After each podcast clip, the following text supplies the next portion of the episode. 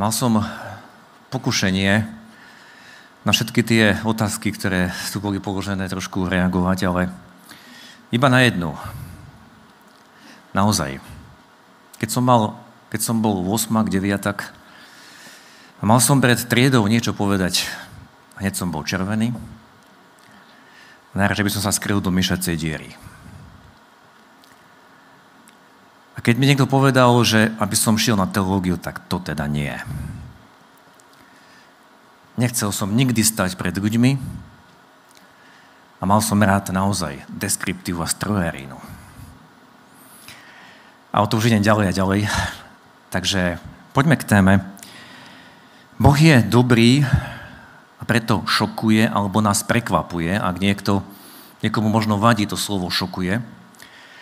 Chcem začať jedným svedectvom pred niekoľkými rokmi Eh, jedna bývalá mládežnička eh, zobrali sa a spolu s manželom dlho nemohli mať deti. Modlili sme sa za nich, prišlo prvé tehotenstvo a po niekoľkých mesiacoch spontánny potrat. Bola veľmi sklamaná, potešovali sme ju, modlili sme sa ďalej. Za nejaký čas prišlo druhé tehotenstvo, zase za niekoľko mesiacov spontánny potrat. Zase sme ju potešovali, povzbudzovali, modlili sme sa. Prišlo tretie tehotenstvo, zase to isté.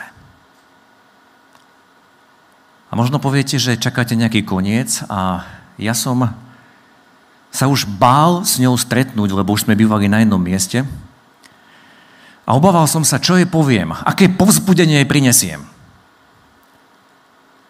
A pamätám sa, že ona žila v inej obci a keď sme tam prišli po nejakom čase, tak sme ich stretli, bolo to nedaleko, iba tak náhodne pri ceste, bolo to nedaleko kolejí železničných a tak som zastavil auto, vystúpil som a išiel som koktať niečo.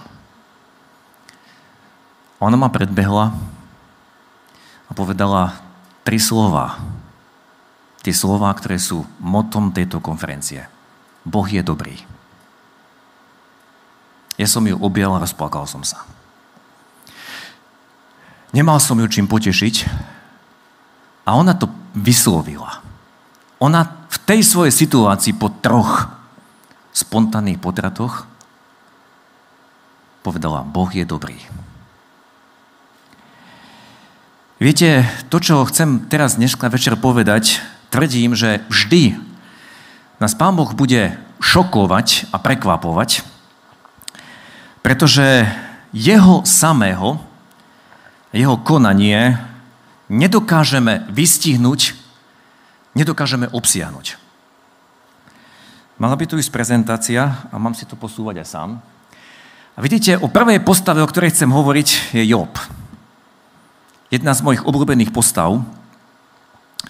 Prečo? Pretože takisto ako tá priateľka, o ktorej som hovoril, takisto aj on prešiel niečím ťažkým a keď poznáte jeho knihu, tak na konci Jobovej knihy je teraz ťa, pane, spoznávam. Doteraz som iba z chýru počul o tebe, ale teraz ťa vidia moje oči. Nie v tom zmysle, že by Job videl Boha, Boha nikto nikdy nevidel, ale teraz som ťa spoznal.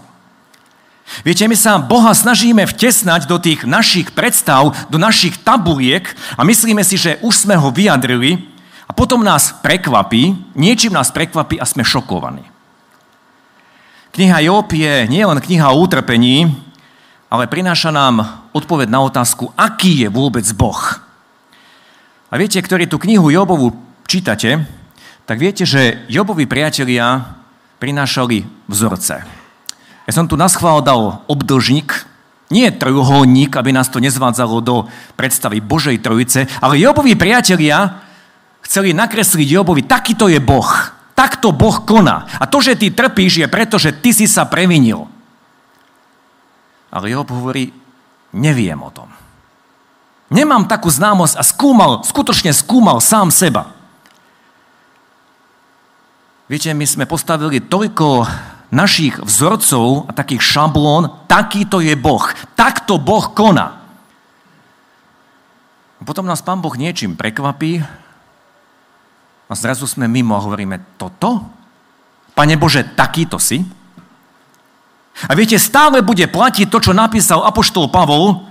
Doteraz poznávame totiž len hmlisté obrazy, a keď Pavol hovorí ďalej o zrkadle, to zrkadlo v tej dobe, v prvom storočí, nebolo také ako dnes. To bola taká vyleštená olovená platňa a naozaj tam sa človek videl ako na vodnej hladine.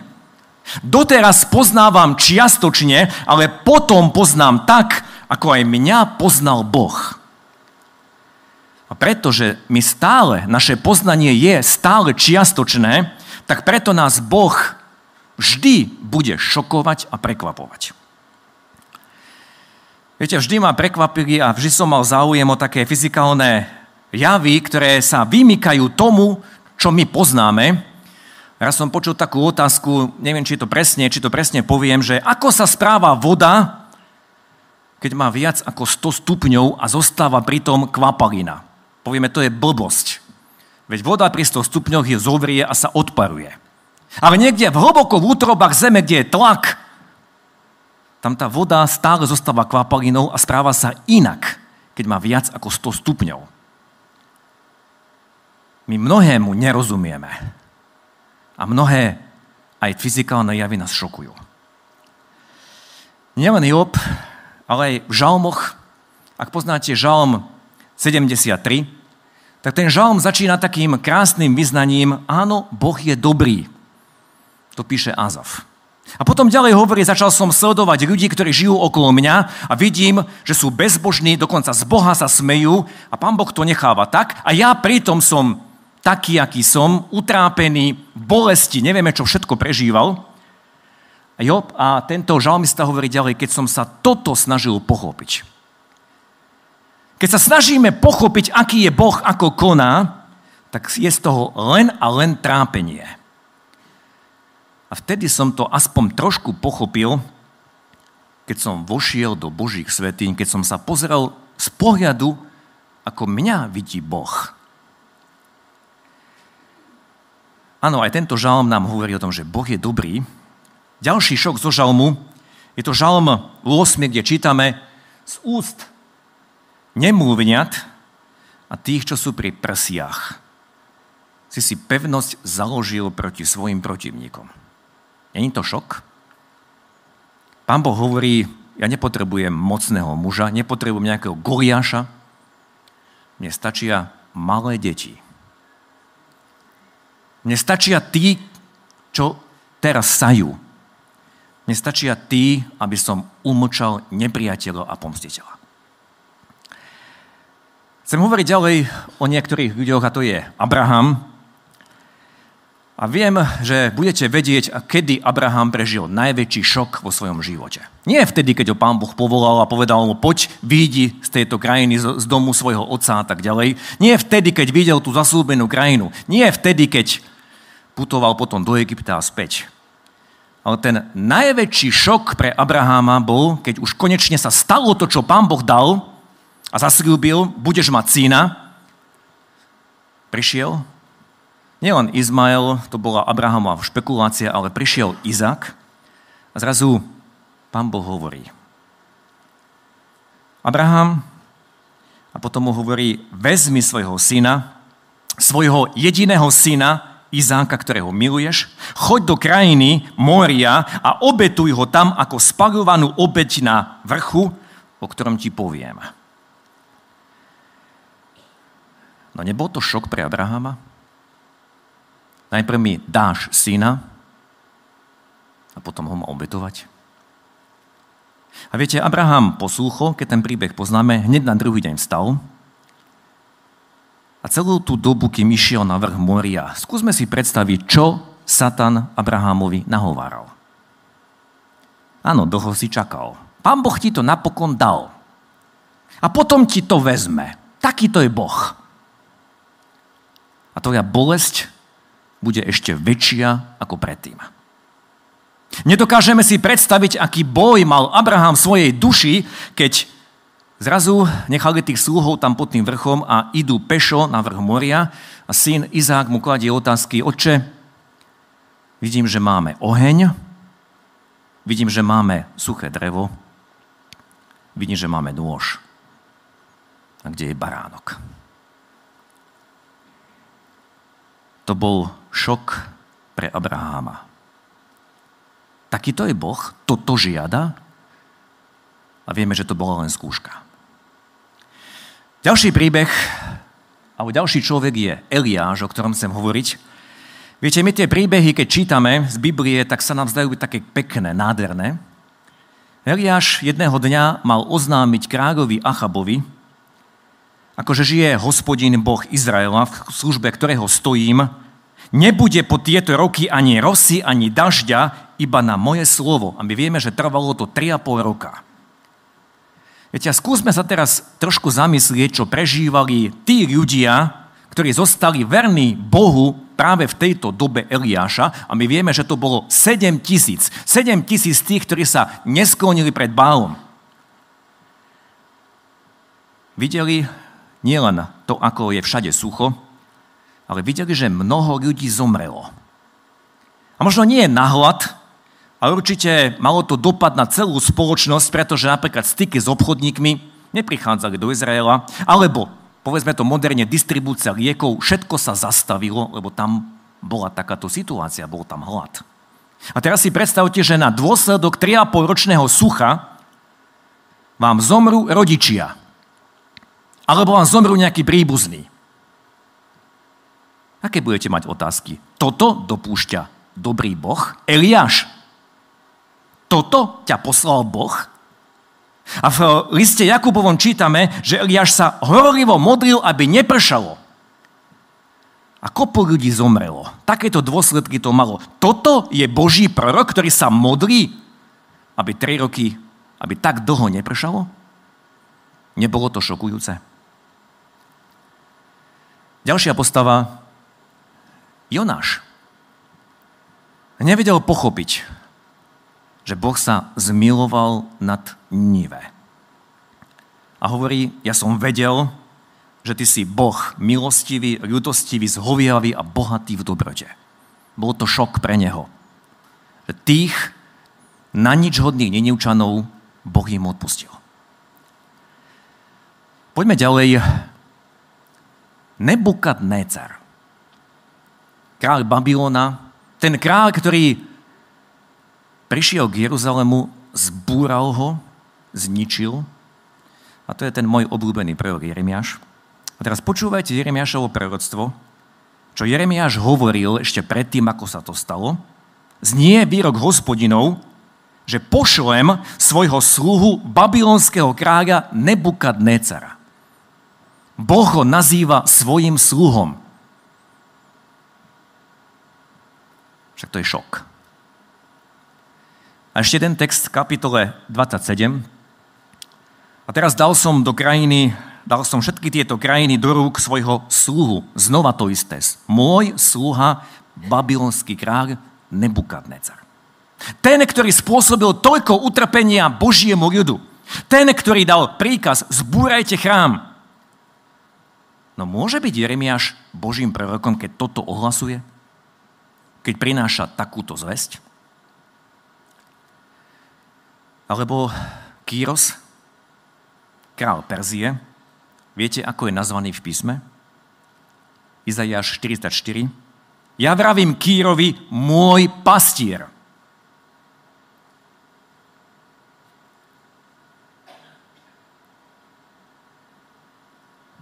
A potom ďalej svojmu pomazanému Kýrovi. Kto v písme okrem Boha a Ježiša má takýto titul Môj pastier? Dávid má takýto titul, ale to je prorocky myslené na Ježiša. A o Kírovi je ďalej napísané, že bude môj pomazaný a pomazaný po grécky sa povie Kristus, po hebrejsky Mesiáš. Takto Boh nazýva Kýra, ktorý potom dovolil Židom, aby sa vrátili späť. Vidíte, koľko šokujúcich vecí počúval Izrael v starej zmluve? A poďme ďalej na to, čo vidíme na našom pánovi. Pán Ježiš takmer vo všetkom šokoval svojich súčasníkov, lebo nenaplňal predstavy o Mesiášovi, aký bude Mesiáš. Nenarodil sa v nejakom peknom dome, ale narodil sa v chudobe. Prví, ktorí ho videli, boli pastieri. Za učeníkov si nepovolal vôbec ľudí, ktorí mali nejaké vzdelanie, ale obyčajných rybárov. Dotýkal sa verejných hriešnikov a prostitútok a to vytáčalo do nepríčetnosti farizeov. Venoval čas deťom, tým, ktorí tak málo rozumeli. A máme tu výrok, ten istý, istý čas riekol Ježiš, chválim ťa, Oče, Pane neba i zeme, že si toto skryl pred múdrymi a rozumnými a zjavil tam, tým, ktorí nevedia hovoriť, áno, Oče, lebo tak sa ti to ľúbilo. Však to bol šok pre učeníkov a pre všetkých v jeho dobe. Alebo učeníkom na ceste do Jeruzalema oznámil, tam budem trpieť, tam zomriem a vieme, aká bola ostrá reakcia Petra, to bol šok. Toto sa ti nesmie stať. A potom pán Ježiš prichádza do Betánie a tam učeníci zažívajú ďalší šok, keď ho nejaká žena pomazala veľmi drahou masťou, tak drahou, že to bol niekoľko ročný zárobok a pritom Ježiš celý život prežil v chudobe. No nebol to šok, Paradox. Potom pán Ježiš sa sklonil a učeníkom umýval nohy a Peter to odmietol. Potom videli Ježiša, ako zomrel na kríži ako zločinec a okolo neho boli dvaja zločinci. A v prvom liste Korinským to nachádzame napísané, že Židia hľadali a žiadali si znamenia, Gréci čakali na nejakú múdrosť, ale Apoštol Pavol hovorí, my kážeme ukrižovaného Krista. A pre Židov to bolo pohoršenie, lebo zlorečený je ten, kto vysí na dreve a pohanom bláznovstvo. Pohania, keď Gréci, keď počuli, že Mesiáš, to je ten, ktorý zomrel na kríži, tak sa na tom smiali. Veď vieme, ako dopadol apoštol Pavol v Aténach. A zoberieme si podobenstva pána Ježiša. Podobenstvo o stratenom synovi Viete, my sa častokrát zamýšľame nad tým strateným synom, ale vžíme sa na chvíľočku do situácie toho staršieho brata. Makáte, ste na poli, vraciate sa domov a počujete správu, že váš brat sa vrátil, všetko preflákal a teraz otec ho príjme a vystrojí oslavu. Ja mám na takúto oslavu ísť? Ja by som sa tiež zachoval ako ten starší brat. A myslím, že všetci z nás. To bol šok. Ja? Ja ti slúžim. Ty sa takto správaš. On ho nenazval dokonca svojim bratom, nazval ho, to je tvoj syna. A ešte väčší šok sú, je podobenstvo o robotníkoch na vinici. Poznáte to podobenstvo, a na konci, ako sa ten jeden stiažuje a hovorí, títo pracovali jednu jedinú hodinu. Čo pán Boh podporuje nespravodlivosť? A urobil si ich rovnými s nami, ktorí sme znášali bremeno dňa a páliavu slnka. Ale, pán, ale ten pán si zavolal jedného, hovorí mu, ja ti nekrivdím, koľko som sa s tebou zjednal? Vezmi, čo je tvoje a choď, ja však tomuto poslednému chcem dať toľko ako tebe či nemám právo urobiť e, so svojím, čo chcem. A teraz, čo zazeráš, to je to, čo ťa šokuje. Čo zazeráš na mňa, pretože som dobrý? A chcem vám povedať, že stále nebudeme rozumieť a stále bude niečo, z čoho budeme šokovaní, ako Boh koná.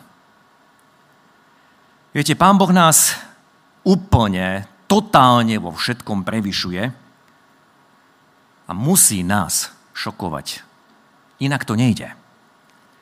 Apoštol Pavol, keď o tomto premýšľal, tak tie nádherné kapitoly v liste rímským 9, 10, 11, keď hovorí o úlohe Izraela a predtým o úlohe pohánov, tak skončil týmto nádherným vyhlásením. O hlbokosť bohatstva, múdrosti a známosti Božej, aké nevyspytateľné sú jeho súdy a nepochopiteľné cesty jeho. Nedokážeme to pochopiť. Nedokážeme obsiahnuť Božie konanie. Nedokážeme ho vmestiť do tých našich vzorcov. Kto poznal mysel pánovu, aby bol jemu radcom, k tomu radil?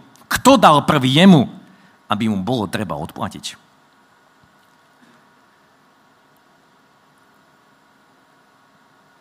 Napriek tomuto všetkému, drahí priatelia, chcem povedať, že čo nám môže byť úplne jasné,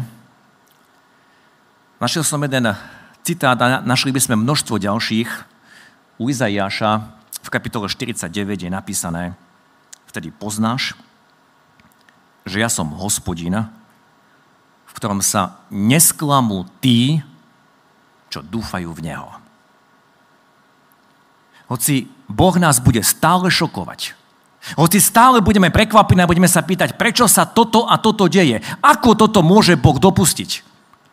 Ako tí robotníci na tej vinici, ako ten starší brat, ako ľud Boží, keď videl, že car prichádza, stále budeme mať spústu otázok a nebudeme rozumieť. Ale toto nám vždy nech je jasné. Bohu sa nesklamú tí, ktorí dúfajú v Neho. Bohu sa nesklameš. A vieme, že jeho zámery s nami sú vždy a vždy len dobré a mnohí poznáte na spameť tie slova, ktoré sú u Jeremiáša v kapitole 29. Keď opäť určitá skupina ľudí z Izraela už bola presťahovaná do zajatia, boli v Babylónii, Jeremiáš im napísal list – stavajte domy, bývajte tam, žente sa a modlite sa za tú krajinu. My sa máme modliť za krajinu, ktorá nás otročila. Je to je nezmysel.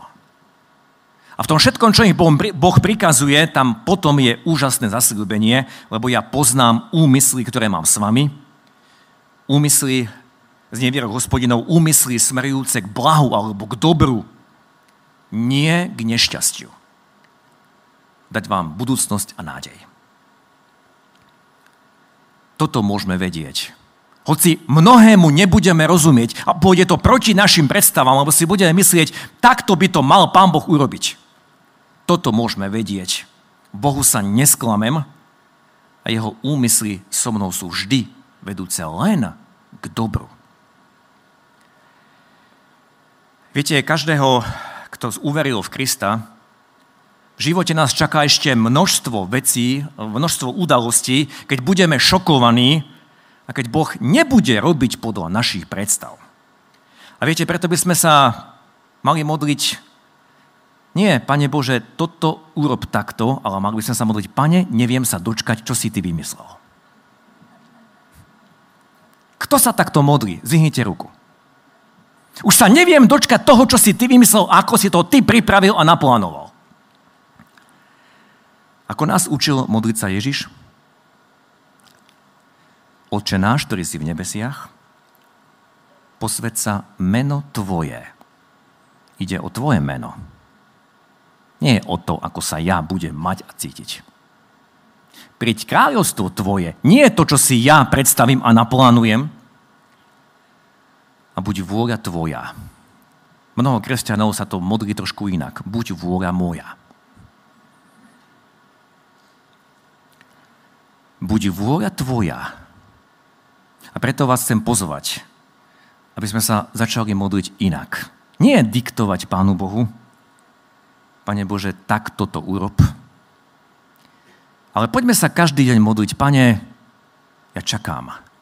Ja sa teším na to, čo si dnes pripravil, aké riešenie si mi už dal. A ja do toho chcem vstúpiť a chcem oslaviť Teba. Nech Tvoje meno je posvetené. Nech Tvoje kráľovstvo prichádza do môjho života. Nech Tvoja vôľa sa deje aj pri mne. A úplne na záver vám chcem predstaviť a prezradiť jedno tajomstvo. Keď som povedal, že ešte nás čaká mnoho prekvapenia, takých šokov, čo bude Pán Boh konať a my nebudeme rozumieť, tak všetkých nás čaká jeden najväčší šok – neviem, či na to prídete, Ale vám to prezradím. Najväčší šok. Ani oko nevidelo, ani ucho neslýchalo. Ani do srdca človeku nevstúpilo, čo pripravil Boh tým, ktorí ho milujú. Viete, aký budeme šokovaní v nebi? Ako tam budeme chodiť, jak na nejakom zámku z izby do izby a to som ešte v živote nevidel takú nádheru. A idem ďalej a znova. Viete, aké to bude prekvapenie? Keď učím detská na náboženstve, tak častokrát mi položia, položia otázku a nebude v nebi nuda? Tak teda to nie. Tam budeme tak šokovaní a prekvapení, lebo my nevieme si ani predstaviť to, aké nádherné tam bude. Nikdy nič také naše oči nevideli. Tie obrazy, ktoré sú v zjavení Jána, to sú obrazy. Že pôjdeme po ceste, ktorá bude zo zlata. Myslíte si, že niekto sa zohne po tej zlatej kocke? Keď prejde ďalej a tam je zase toľko isto. Však to bude zbytočné zbierať. Na čo by si to, na čo by si to chytal? Čo chceš urobiť? To si ani nevieme predstaviť, aké to bude. To je ten najväčší šok, ktorý nás čaká. Boh je ten, ktorý nás šokuje. Vždy nás bude šokovať. Nikdy ho na zemi nepochopíme ako totálne, doteraz poznávame čiastočne. Hoci sa Ježiša vidíme, aký je Boh, že je láska, že je dobrý, v Ježišovi sa nám zjavil, ale na tejto zemi nikdy ho neobsiahneme našimi výrazmi, predstavami. Nikdy. A preto dovolme, aby nás šokoval. On je dobrý, v ňom sa nesklameme. Amen. Modlíme sa. Pane, ďakujeme Ti že nás totálne prevyšuješ. Ďakujeme ti, že stále, keď otvoríme tvoje slovo a môžeme ťa poznávať, si mu uvedomujeme, že je to len čiastočné. A stále, každý jeden deň si pripravil toľko drobností, možno aj väčších vecí, aby sme v úžase povedali to isté, čo Job. Ruku si kladiem na ústa a nerozumiem, ale ďakujem, že som pevne v Tvojej ruke. V Tebe sa nesklamem. Pane, odpoznám, že často v našich modlitbách iba diktujeme Tebe, čo máš urobiť. A potom sme prekvapení, že Ty si to zariadil inak. Ale vždy so stupom času môžeme povedať, to, čo si Ty urobil, bolo to najlepšie. Preto nám odpust, keď často pochybujeme. Lebo nás vedú tie naše predstavy. A ďakujeme ti, že to najväčšie prekvapenie ešte len pred nami. Aj tu v časnosti, ale aj vo väčšnosti, keď ťa budeme vidieť tvárou tvár. Keď budeme prechádzať nebom. Ďakujeme, že nás totálne prevyšuješ. A ďakujeme, že sa už na to môžeme teraz tešiť. Ďakujeme za tvoju dobrotu, že to všetko, čo robíš aj pri nás, hoci tomu často nerozumieme, je k nášmu dobru. Daj nám tú milosť, aby sme ti mohli dôverovať, Pane náš. Amen. Prosím, keby ste teraz povstali a urobíme niečo, to, čo sme si zvykli my v našom zbore robiť často na biblických hodinách, nech sa páči, postavte sa. Ešte zapnite tú prezentáciu. Je tam posledný slajd. Niekto bol šikovný. Antifóna. Ja som taký tradičný. Na, každej, na konci každej biblickej hodiny sme si zvykli dávať antifónu a vyznávať Božie slovo, pretože tie antifóny, ktoré máme na bohoslužbách, sú vlastne Božím slovom. A budeme vyznávať Božie slovo dnes podľa Izajaša a máte ho tam tým malým, presne ako to je v Izajašovi a my ho vyznáme tom našom čísle. Takže opakujte po mne, to, čo teraz budem hovoriť. Vyznávame, že ty si hospodin, v ktorom sa nesklamú tí, čo dúfajú v teba. Ešte raz. Vyznávame, že ty si hospodin, v ktorom sa nesklamú tí, čo dúfajú v teba. Amen. nech je to naše vyznanie. Nech vás Pán Boh poženáva.